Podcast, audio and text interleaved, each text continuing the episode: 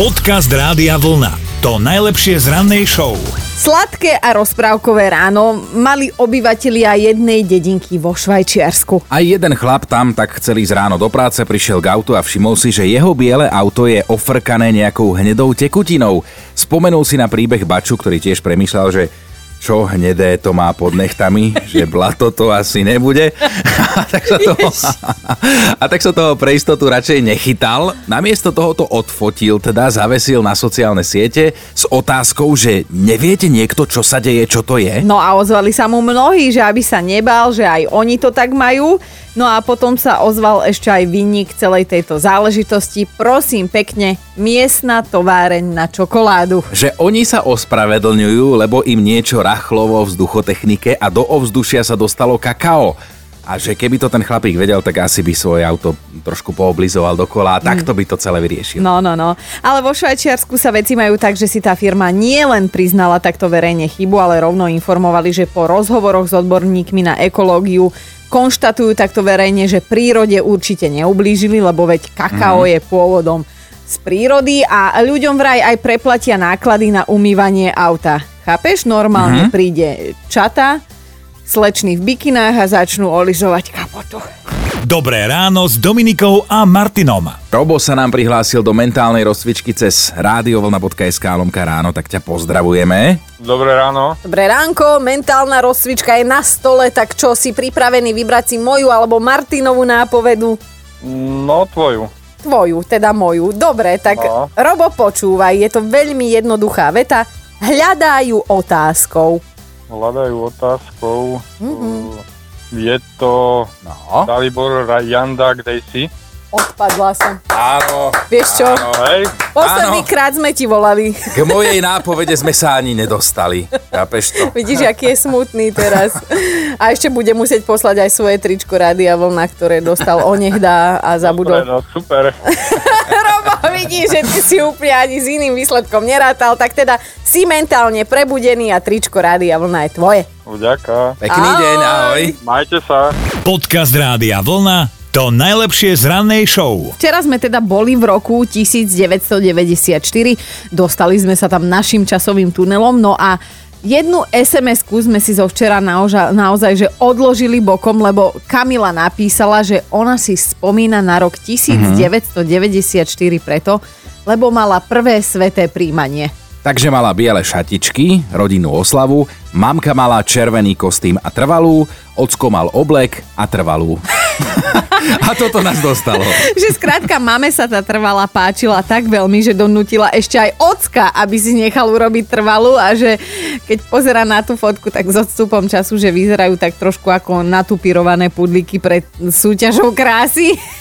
Ale Kamilu teraz doteraz prekvapuje jeden konkrétny moment, že prečo ten jej ocino bez reptania na toto pristúpil a akceptoval to, že čím ho tá mamička donútila, aby si aj on dal trvalú. No tak zasa my ženy, keď chceme, tak máme donúcovacie prostriedky. Áno, niekedy príjemné, niekedy menej. Áno, no a toto dnes budeme zisťovať, že, že čo čudné ste boli ochotní alebo ste jednoducho museli urobiť pre pohodu a pre svoju polovičku a, alebo naopak, že čo bola vaša polovička ochotná urobiť takto pre vás. Tiež možno čudné. Dobré ráno s Dominikou a Martinom. Michal vždy chcel ísť na nejaký poriadny, veľký, náročný a nervy drásajúci kolotoč a keďže má ešte len 46 rokov, tak vedel pekne trúcovať. tak ako malý chlapec v potravinách, keď mu mamička nechce kúpiť chrumky a tak teda zobral ženu a išli na kolotoče do Viedne a teda išla aj pani manželka, hoci nechcela, ale že teda čo by neurobila pre radosť pána manžela, ale ako všetci zistili, tak mala ísť radšej na lačno, alebo teda povedať rázne nie. Napísala Zuzana, že sa manželovi priznala až po svadbe a zostal prekvapený. Zuzka totiž to neznáša motorky. Nemá pocit, že sú práve bezpečné, podľa nej trochu smrdia a sú hlučné, ale ten chalan sa jej veľmi páčil a tak s ním randila a keďže už terajší manžel bol motorkár, tak na tú motorku nie raz vyliezla. Bože, viem si predstaviť, akú mala farbu.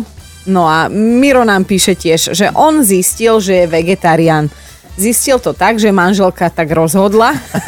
A keďže v kuchyni je doma práve pani manželka a lepšie je jedlo bez mesa ako žiadne jedlo na tanieri, tak to teda prijal za svoje, že čo sa bude rozvádzať pre kúsok mesa.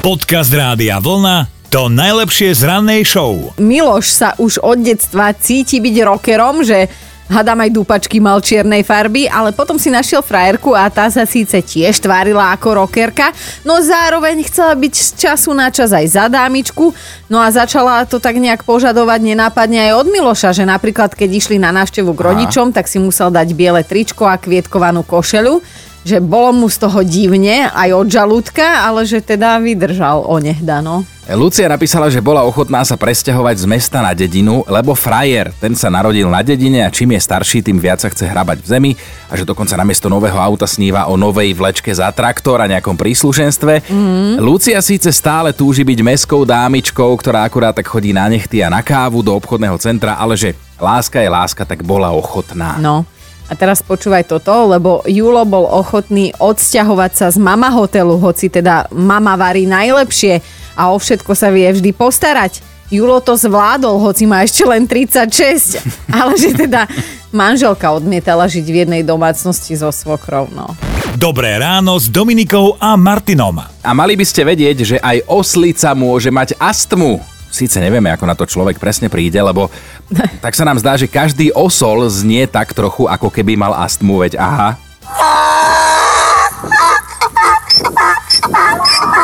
no. No. Mne to pripomína aj kadečo iné a nielen oslicu z astmu, ale teda my nie sme zverolekári ani zoológovia a teda môže mať aj oslica astmu a jedna konkrétna aj má. Tá žije v útulku vo Veľkej Británii, okrem nej tam žije ďalších asi 50 oslov a oslíc s nejakým eh, handicapom, zdravotným znevýhodnením. A túto konkrétnu zastmou volajú Marla a počas pandémie sa na ňu už ošetrovatelia pozerali s naozaj vážnym smútkom v očiach. Lebo to dýchanie sa jej zhoršovalo zo dňa na deň a tak jej objednali respirátor. Chvíľu museli počkať, predsa len pandémia, ale firma, ktorá ho mala dodať, sa pochlapila a poslali jej rovno dva, aby mala je. aj do rezervy. Mm-hmm. Oslica je spokojná, teda všetci na okolo dúfajú, že bude čoskoro veselá a bude skôr vydávať takýto zvuk.